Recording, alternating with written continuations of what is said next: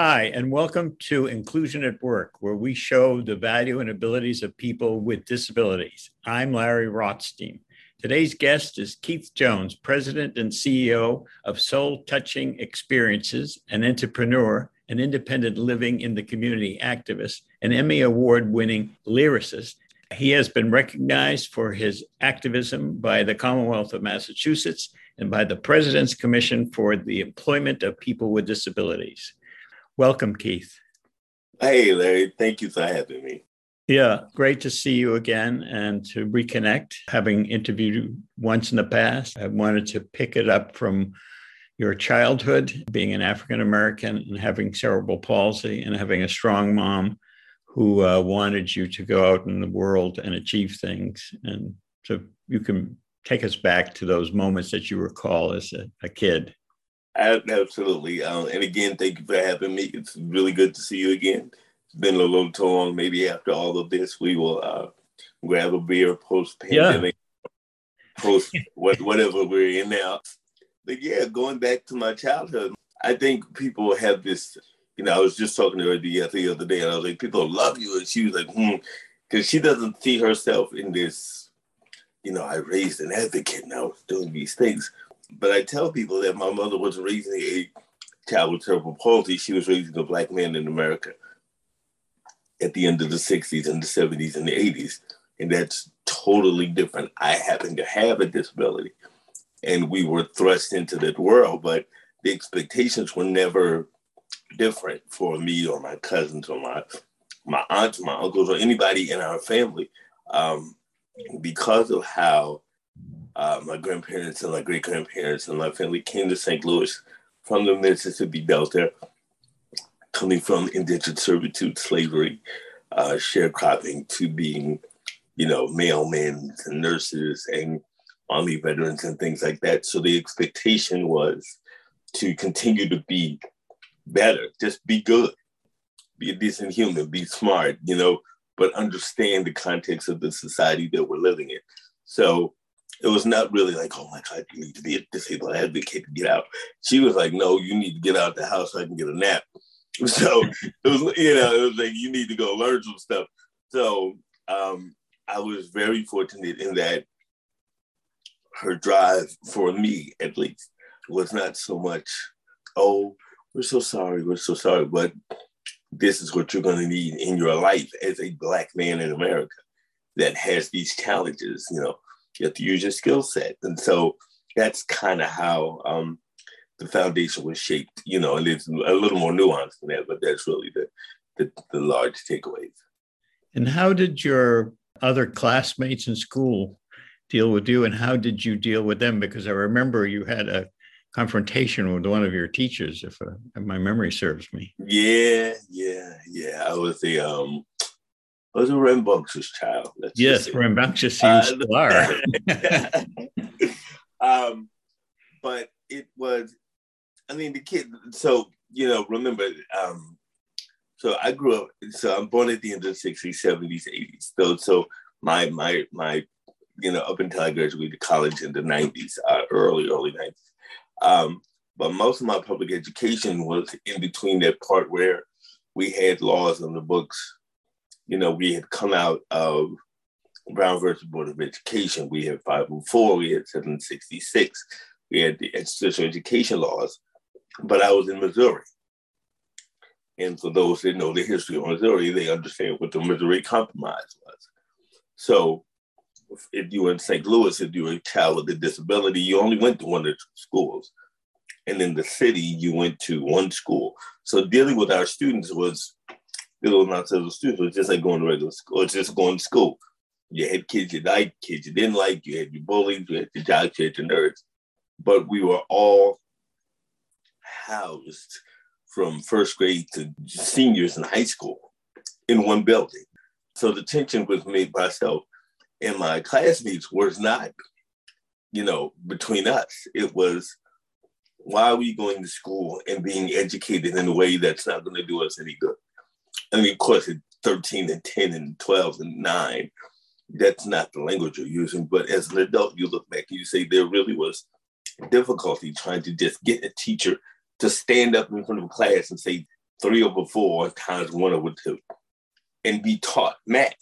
And so the concept, and so having that and then going to upstate New York in the mid 70s and being like the only child of color in an entire school district and then being one of the first kids to be quote mainstream um, it was always a chance you know even now like i'm, I'm in my 50s like, it's you know we still look back and kids who are not my age kids who are in school now are facing those same hurdles and wanting in terms of how can we get educated in order to get out of the system in order to live a life um, that we desire and that we mean. So it was always a challenge. And the conflicts with the teachers were not because I was just like bad, but it was literally around, you know, teachers telling me that I couldn't have math, or teachers telling me that the reason I'm in school is because I'm crippled.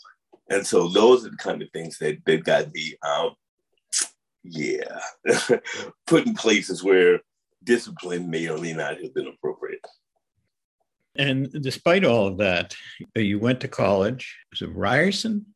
I went to Ramapo College. And that that was also a different kind of experience for you.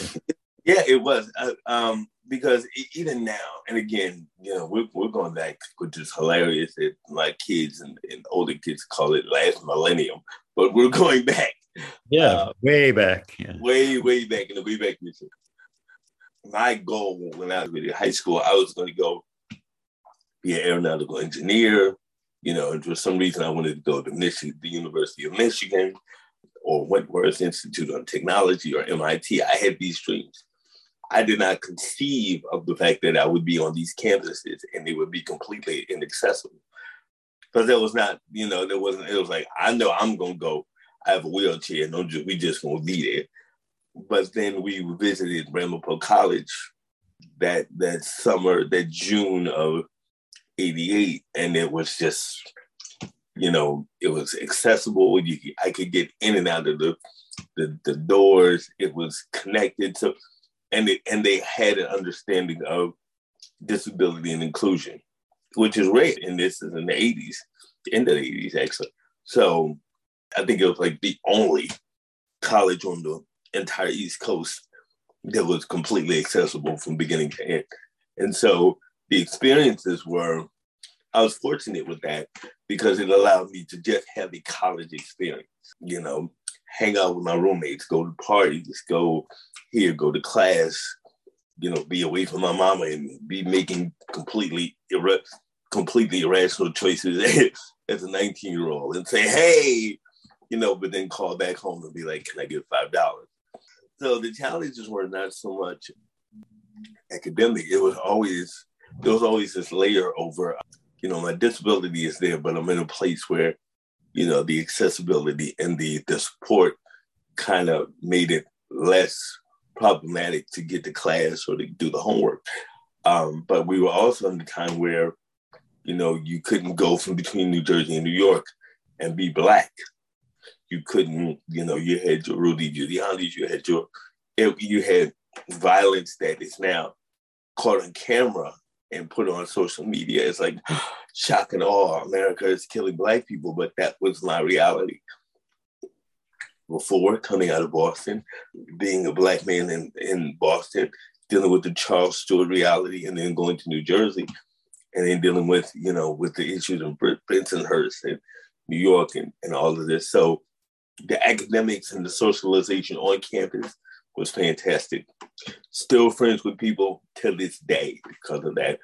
Um, but the the overarching social narratives were, you know, we're coming into, you know, just coming out of Reagan, going into Bush, going into Clinton. So society was not um, as embracing of my humanity as it should be, or as it is now.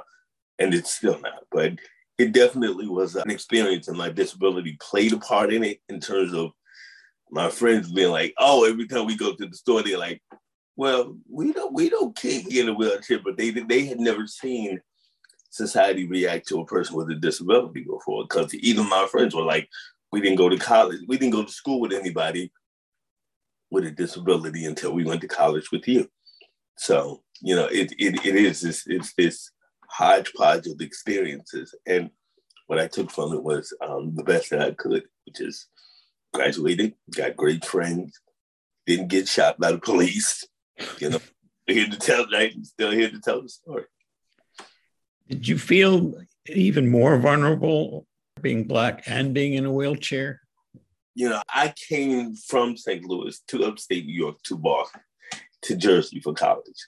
Um, and each, you know, and those who know American history about the 70s, 80s, and 90s, um, you know, this time that we're in now feels like, you know, blackness and, you know, BIPOC and, you know, need to be aware. And so all of that predated social media. So all of it. So, you know, Rodney King was our version of social media and raising the, the you know, things to the level of what it takes, you know, people to see on Twitter or Snapchat or Instagram or TikTok now. That, you know, we knew it was happening. And so the difference is, um, so the wheelchair didn't really make a difference. It was really more about, I mean, in terms of like interpersonal relationships, the disability always popped up because it was like, ew, I don't want to date a man with a disability. And it wasn't because I wasn't sexy. It was because the social stigma. Well, we know you're sexy. That's well, uh, but because because of the social stigma that you know a different human condition has, whether it's a, a neurological dis, you know, neurological disability, a cognitive disability, a acquired disability, a visible physical disability, or hidden disability, those stigmas have lasted forever. Um, so that was the challenge is getting over, you know, you're going through stages where you're discovering who you are and how you're going to move the life. And the one thing about you you can't change is the one thing that everybody hangs their hatred or their disgust or their their reason for not seeing your humanity on. So those were the challenges. But in terms of um, the wheelchair and blackness, that was, you know, that was kind of baked into the cake by that point because it's America. So. Yeah, the reason I asked that uh, No Limits did a, a, a, small film about violence against people with disabilities, and one of the people they interviewed had gone to Fenway Park. He was in a wheelchair. He was going out of Fenway Park, and these three or four guys who I guess had too many beers just started hitting him mm-hmm. for no apparent reason other than he was vulnerable in the wheelchair. And I remember him saying, you know, if I could have stood up, I would have belted them back, but you know, there was nothing I could do. So right. uh, that's why I brought it up because you, are bearing two uh, elements of discrimination and vulnerability, whereas white guy, he's only got the wheelchair to worry about, and they're still hitting him. It's like, what what could go through your mind? He's not doing anything to you, but you know, let's displace our aggression on somebody who's not going to hit us back. And it's, I was astonished to hear him talk like that. Anyway, so you got out of college and the whole world was open to you, and you decided to do what? that sounds so romantic, and I so wish I graduated college and I was 22, 23, and I was back crazy. 22 year olds coming out of college, 23 year olds. We're not like we're out of college, but okay, now what? Um, I got out of college. I wanted to go into teaching, and you know, you know, some issues happened. You know, whatever, whatever. But I graduated, and I became a parent. Um, one year out of college, and then I so I entered into this new stage where it was being a parent of a child who I hate this term, which is biracial, which is really a terrible description because race is a construct but hearing that weight of a of a black child with a white mother from the disabled father in a time where you know they used to ask me they like literally the courts would look at me like we don't know if you can be a parent. Um so the the middle part of the 90s was spent on battling these forces because the world is open to me now. So i wanted to be a teacher i wanted to do all these things but each and every time i tried to whether i applied for a job or um, there was one particular incident where a friend of mine and I had taught, and we went to a his principal, and he wanted to introduce me to this other intelligent black man who he looked up to, you know, awesome, great guy. Supposedly, we go in, and I'm told I'm too crippled to teach, even mm-hmm. though I had teaching already, and this is coming from people who look like me, and so you know, I didn't really find my footing until towards the end of the 90s um, when I came back to Boston and accidentally fell into the independent living movement and working at Boston Center for Independent Living. And that kind of, uh, I guess I became the accidental advocate at that point. Um, you know, just working through being a skill specialist and having to do what we had to do it just it, it became a thing. And here we are 30 years later. You should uh, describe what an independent uh, living movement is or what is and was uh, uh the, yeah it, yeah because it, you know if you're in it you know if you're not in it you're like what the hell are you talking about? Right um, yeah. the independent living movement is a movement of independence for persons with disabilities. Um, started with the first center out in Berkeley, California. Boston Center for Independent Living was the second one that was started by people with disabilities um, in the, with a peer-to-peer kind of model um, to show other individuals with very similar disabilities or varying disabilities how to live in the community um, and, and, and assist them in getting into the community. So we did anything from housing advocacy to housing churches to teach you how to use a personal care attendance travel training. We did a lot of advocacy. We helped you get met. So, but one of the core components was you just were you were you know sort of like um, addiction counseling or any other peer-to-peer counseling. You became that mirror in which people could see themselves. And what was interesting was that people would look at me and be like, "How did you do it?" And I'm like, "Because I was scared of my mama." She's like, like you better graduate, get graduate, get some good grades, get the hell out of my house. Okay, like, um, but it was they were shocked that my mother didn't have low expectations of me, or that my family didn't have it. So what I found in the independent living movement, at least when I was in it in the beginning, was that coming across certain individuals with disabilities, that society had beat them down into this this hunched over um, posture psychologically where they were questioning their own humanity, yeah. their own ability to love, their own ability to just be. Like, you know, we I used to tell you nobody wakes up in your body but you. And so for other people to project onto you their beliefs or your limitations, I mean you can't stop them from thinking what they're thinking, but you can definitely um you know, reframe the way you see yourself. And so the independent living movement now um, has morphed into this is anecdotal and this is my perception, uh, sort of a thing that I don't know if the world knows about it. I don't know if the disability community knows about it. And I also definitely don't think that um, its its its weightiness and its power has been given uh, its historical due. I know a little bit about it, you know, and how long ago it started in the late 60s uh, at Berkeley, because the first person that was admitted to Berkeley with a substantial disability, Ed Roberts, they yes. had no place to even put him. They put him in the infirmary. Every place has steps, and he needed to be in what they called an iron lung, I think, at that time. I flash forward to a professor at the Harvard Law School who, uh, this is about the time you were going to college, the late 80s. And uh, they said to him, Well, you, you know, we're going to admit you have great grades and everything, but how are you going to get around Harvard Square? We have no right. idea. And he wound up on the law review and he's a professor there, but like, what are you talking about? I mean, can't you give him a student to help him, you know, over the red brick? Uh, oh, my. And the rest of our society is just the inability to even observe the obstacles that are right in front of almost anybody. It's hard to walk around Harvard Square for anybody right. over a certain age, you know, because it's a, I can say that with a lot of experience. if you are an institute of higher education, then you supposedly are educated. But then the question is, educated to what? Because a person with a disability showing up on your campus, whether it's Harvard, whether it's Penn State, whether it's Stanford, UCLA, Ramapo College, whether it's Roxbury Community College, whether it's DeVry Institute. If you're talking about being educated and intellectual, but then your biases trump your ability to see my humanity and and my thirst for knowledge.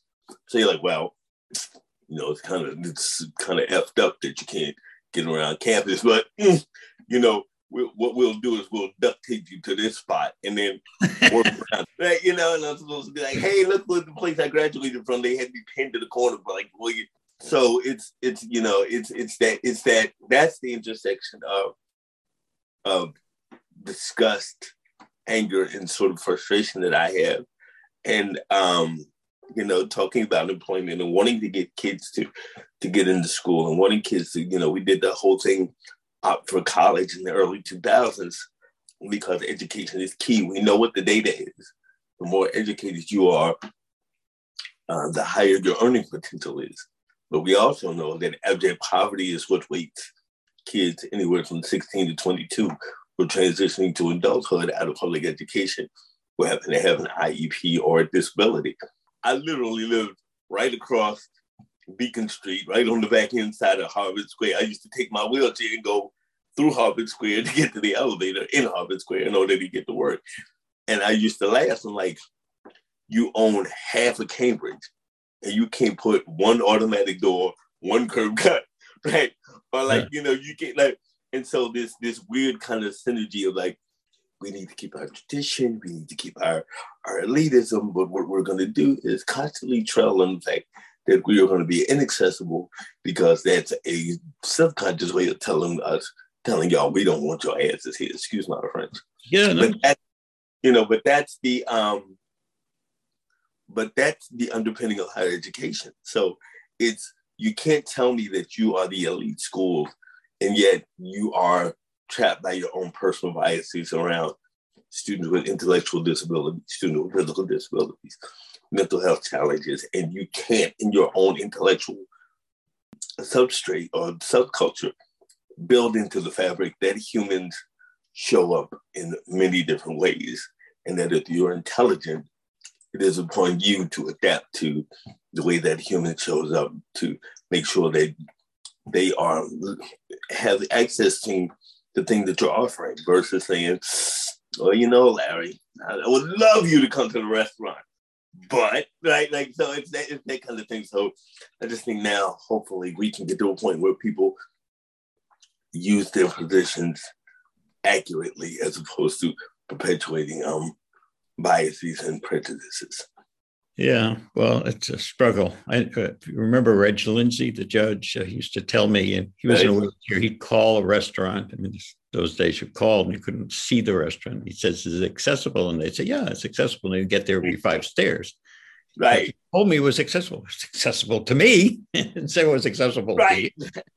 Right. It's all how you define accessibility, and music was always part of your life. I think during this time and so talk a little bit about that. I know you had your own studio and you were doing rap music and yeah, where did that all start?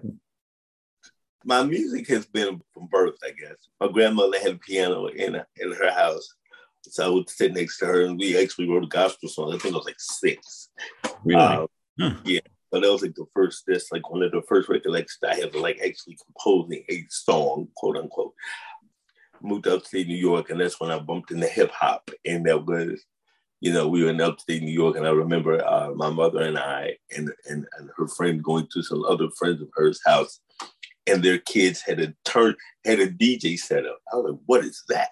Right? And then he put on the records. I was like, "What is that?" And I believe it was sugar. I believe it was um because hip hop had not gotten out of the side of New York too tough at that point. Um, so I think it was Sugar Hill Gang, and we and I just was like, I ain't I need to do this. Um, and then we would go um, every Thanksgiving, at least for three Thanksgivings uh, while we were in upstate New York, um, down to Brooklyn to my adoptive grandmother's house. And I would sit in the back and listen to the radio and listen to the, and listen to hip hop and write rhymes. And in the live in her living room in Bed Stuy, Brooklyn, Though It Die. Uh, that's when I came up with my rap name, which was F E Z O. And so you know, I, I waffled between rapping and singing. I was like, I wanted to be like Michael Jackson and Prince and Barge and, you know, and all these people, you know, James Ingram and Quincy Jones. And then I discovered debauchery and liquor and cigarettes. So I ruined my voice. So then I. well, debauchery uh, does that to you. Yeah, yeah debauchery does. But music has always been a part of it. It is, you know, when I got to Ramapo, we had a, we had a rap group. I worked with an amazing human, Michael Savianesso, who taught me all of like anything I know about audio technology right now uh, was predicated upon him. And he, along with some really good friends, we did music and we done some shows. There's actually footage of some shows. I just hope that I can get to Ralph McDaniels and actually get that footage. Um, we were on Video Music Box at least three times, but every time we got to to a Sony Polygram or to an Arista, we would run into ableism and they would be like, oh my God, you guys are amazing. And they'd be like, yeah, but the guy who did the music and one of the rappers has a disability. They like, hmm. And they literally told our manager, I mean, rest in peace, he just passed um, recently. They had told him, and I remember this, we were sitting in the student center. He came back with our demo and said, you, but they don't know if we they want Keith to rap. So they want to keep them write, still keep writing the rhymes and making music. They want you and they want my man to do all the rapping because they didn't know how to market us. Wow. And then, you know, so that fell through. Uh, we had another opportunity with Sony Polygram. We had gotten there. Um, and the guy was like, I love you guys. Just come back for a second meeting. You know, we got in the second meeting and the, the his intern wanted a power struggle. And then they were like, you're still too disabled for us to promote. Um, and so effectively, my music career has not been stymied because I, I suck. I mean, I think I'm good, uh, but you know, um, it's really been not necessarily the fact that we weren't good. It was the fact that we couldn't get past people's ableism. And the irony is, is that these are people of color in a society in which they're discriminating against me because of my human condition, but then they will be shot dead in the street because of the color of their skin. So it, yeah, it, yeah. that kind of juxtaposition. So, but music has you know, music has always been there. We, you know, we formed Crip Hop Nation, God, 20 years ago now, but formally 15. And we've done music. I've, I've still been putting out music, you know, working on my next album, quote unquote, even though that's an antiquated term now. But I've used it to teach students from here to Melbourne, Australia, to Calcutta, to Germany, to Brazil. So music has been woven in through the advocacy, the public policy, um, and just giving back to the community. Uh, talk about how you just won an Emmy for uh, a, documentary about sports, I think the Paralympics, and you worked on composing the lyrics. How did that come about? And the other thing is, how many opportunities have occurred since? I'll leave the last part for the last part. That's yeah, that's, leave it to the last part. I, I, so Leroy Moore Jr., Rob Denoise Temple, uh, and myself started something called Crip Hop Nation, uh, late 2000, late 99, early 2000s, and we formalized around 2003. Um, but it was all because Rob was the DJ for Sugar Hill, but had a disability. And anything that he wanted to do outside of that, they used, they, what they told him was what they told me. And Leroy the same thing. They t- so we we we decided you know we do Crip Hop, um, and so you know now we are 14 chapters in 15 countries on five continents with something like almost 600 or 700 different artists loosely affiliated with us, um, which is amazing because it's crazy that we built this up from using MySpace to Facebook and the internet early on and so that has led some some opportunities. And they had approached Leroy, I think in 2014 for the London Olympics because they were looking for a theme song, but they wanted a named artist. And Leroy was like, no. and then they came back again, and Daniel Pemberton, who is the composer of the of the soundtrack for uh, the documentary Rising Phoenix, uh, shout out to my people. They reached out to Leroy and Leroy, and how I got on but Leroy had sent them a list of artists that are affiliated with Crip Hop Nation, and they picked out the ones that they liked. George Duron, and they had picked out um, Tony Hickman, the first lady of Crip Hop Nation. They were like, they had the song, and Leroy emailed me. Was like, yo, we need you on the song. And they sent me the song. It was like, do you want to be on it? I was, you know, if Leroy calls, I, I never say no because I just never say no. And they sent me the track, and the track was pretty much done. I was like, you don't need me because the song is amazing already. And they were like, no, no, no. Um, and so in a matter of 46 hours, I recorded two songs, that verse, uh, the song we did for the 8830 celebration. Um, and that's how I got on the song. And I recorded it here. Tony recorded her verse in Houston. George recorded his verse in California. And we sent it to Daniel, who mixed and mastered it at Abbey Road Studio. Um, oh, wow. And we've been fortunate enough that the song was released by Coldplay. Uh, we, you know, the, everybody who hears the song is like, wow. But this goes back to um, the larger issue about ableism and getting into the pop culture. You know, that's so, you know, everybody who's heard it, like hands down. This is not me saying it because I'm it. Um, it's just the reaction has been, it is a powerful song. Um, but because it is a centered on a, a, documentary talking about disabled athletes or persons with disabilities, I, we've not gotten nearly um, the traction or the trend that any other theme song that had had that that was debuted in 193 countries and that was streamed, you know, attached to the closing ceremony of the Paralympics or the, the Olympics and open up in the Tokyo Olympics. And we've gotten, you know, people go, "Oh my God, you got an Emmy," but like I, you, my friends say, "Oh my God, you got an Emmy," but I go on the street and they're like, "I'm still black in the wheelchair." So in terms of the opportunities that have come from the the Emmy win. I mean, outside of the ones we're making on our own, I mean, there's been some success for some of the other artists on its side. We have we have made some strides, but in terms of the large scale opportunities, in terms of moving on to bigger, high profile projects, that has not necessarily taken shape.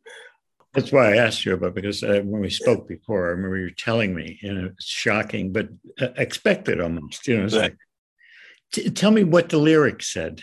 Uh, what were the words that you helped uh.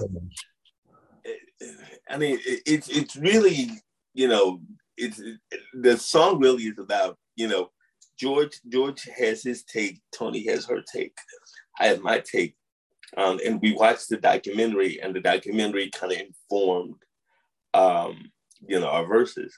So really, each verse is talking about the struggle and the outside perception of our humanity and how the strength of what we have to overcome that in order for you to see our humanity. Um, so the you know the, the, hook is real. The hook is crazy. So Tony killed it. Um, it's I'm a rising phoenix and I'll rise above you. You know, and that's you know, I'm doing it very, I'm doing it a bad disservice by not singing it, but I'm not going to ruin Tony's beautiful vocals by um, sounding like a drunk Barry White. That I won't do. Um, but my verse is, it's on your mark. It said, the pistols pop from out the blocks. I hit the ground running. It's essentially, I'm in a race where you don't see, you can't, I'm in a race where you, where I can't get out of the box because people already have a hundred yard dash ahead of me start, you know, 100 meters ahead of me start. And that's just because of my blackness. That's then you add another thousand meters on it because of my disability. And so my section of the song talks about how that race is run and how when you see us, we transform in front of your eyes and become great in spite of your short sightedness in terms of interpreting my humanity. So I the song, I love the song you know, people played it. I think we've been on Spotify playlists. The BBC put us number 13 on their list of Olympic all-time great songs. We've done something that I don't think uh, any. Uh, it's rare that disabled artists do, particularly for myself in in, the, in this collective, as being a, a quote unsigned unquote major artist to a label to walk away with one of the EGOTs. So it, you know, it, hopefully it would deem a little more recognition. Not it's, it's not for myself, just for Krip Hop Nation to expose the greatness of these humans with their talent. Um, but the challenge has been we're not. It's still disability. It's still ableism. It's still dealing with a industry that is looking for something that can be prepackaged and cloned, uh, but not show the full press. and depth of what music and particularly hip hop could do. Yeah, that's unfortunately the case in a lot of areas. There's some recognition, but there isn't the push. So, so let's go out where you perceive the country is in terms of your journey and the journey of other people with disabilities and the journey of people with color with disabilities. Let me get your perception of it. I'll put on my activist um, policymaker hat these are issues that are not complicated. These are issues that are predicated in a tacit and complicit and explicit effort to perpetuate uh, societal interpretations of melanated people. That's one. And let me put it flat for people who can understand it. It's systemic ableism racism. These are choices made by policymakers and by those who are subject to the policy to whether or not they're going to enforce it. So we've always known that that children with disabilities have been undereducated, particularly in a country where the laws are where they have seen you as three fifths of the human, um, or particularly if you're per- if you're a child with a disability of indigenous descent, and you know even children who are of European descent face these barriers as well. But they have that that one thing that we don't, which is they don't have the built-in structural societal apathy and and and and hatred for our existence. That's structural. That is perpetual. And so where we are in terms of um, employment, economic development, education, independent, pick one. The stagnation is not by those who are being oppressed. The stagnation is with those well, I, you have to convince teachers that students with disabilities are worthy of teaching. We have a problem. You have to you have to convince doctors that people with disabilities are worthy of health care versus um, you know a miracle cure is a problem. And so, if you come from a community in which healthcare disparities are always four to one, six to one, ten to one, your outlook in terms of economic attainment is bleak. I know some amazing people who have managed to do some amazing things, but we all know that for every Keith, there's a hundred thousand that don't get the opportunity to, to, get the rep, to get the Ramapo. Um, that don't get to work at the Boston Center for Independence, that don't get to go on to do these things, not because they can't, but because one, they're in the system in which their humanity is instantly devalued solely because of people in positions with the ability to positively or negatively affect the outcome revert to racism. If I'm a black man in school with a disability and I have to convince you I'm worthy of education, that is stemming from the Brown versus Board of Education because y'all are still mad that black folks are in school with white folks. This is 2022. You're still having the Department of Justice have to go in school sue school districts for substantially segregating students with disabilities from the general population. And these are people with degrees in education who are making conscious and systemic choices to perpetuate the devaluation of students. And if you're talking about Black students or Brown students, students of color, those are choices. And so the economic outlook is can be is bleak, but it's not without hope. So I want to be clear about that. It's not without hope. There's a survival within the community because we love to breathe, right? Like we love to eat. We like to like get up and be like, okay, today I'm still alive. The quality of life, however, is, you know, if you if you've seen uh, the disability community, what the pandemic exacerbated and and highlighted is what we have known since forever. And so the economic outcome is how do we get political parties who are really not interested in governing or good governance or good policy to start caring about the people that every two to four years they come and want to kiss the baby and get put in positions of power. And we still don't have credit reform, housing reform, reform for Social Security, Center for Medicaid, Medicare services, how do we talk housing. We can't get uh, fully inclusive education. We can't get fully inclusive public transportation. Like there are these barriers to these things, and it's not incumbent upon the child born on the south side of Chicago to a family who just may happen to have autism. It's society has decided that there's a certain level of humanity we like or that we'll tolerate. There's a certain level of humanity that we deem necessary to be productive. But in the pandemic, good luck. So, you know, with the CDC director controversy about, well, we're, we're, we're glad that the people that are dying, per the quote from the disability community, that it's just disabled people or people with comorbidities, you know, we're good. So will it be better? Yes, it will be better. Are there ways to do it? Yes, there are ways to do it. Are there enough people who are smart enough to say, you know, that that BS about I have unconscious bias. It's just that. And let's get down to the business of making progress for humanity. I I don't know, but we working at it. We working at it. Yeah, well, that's the reason we're having the podcast and uh, inclusion at work as a TV series is so there is optimism here. Uh, that's why I say the value and abilities of people with disabilities that has to be foremost in the minds of people who are listening here. And I'm hoping that when they hear you and other people who have been successful, that they will grasp that you're a fellow human being and that meet you halfway so we can figure this out so everybody can be included. Where's the future for you? Where are you heading right now?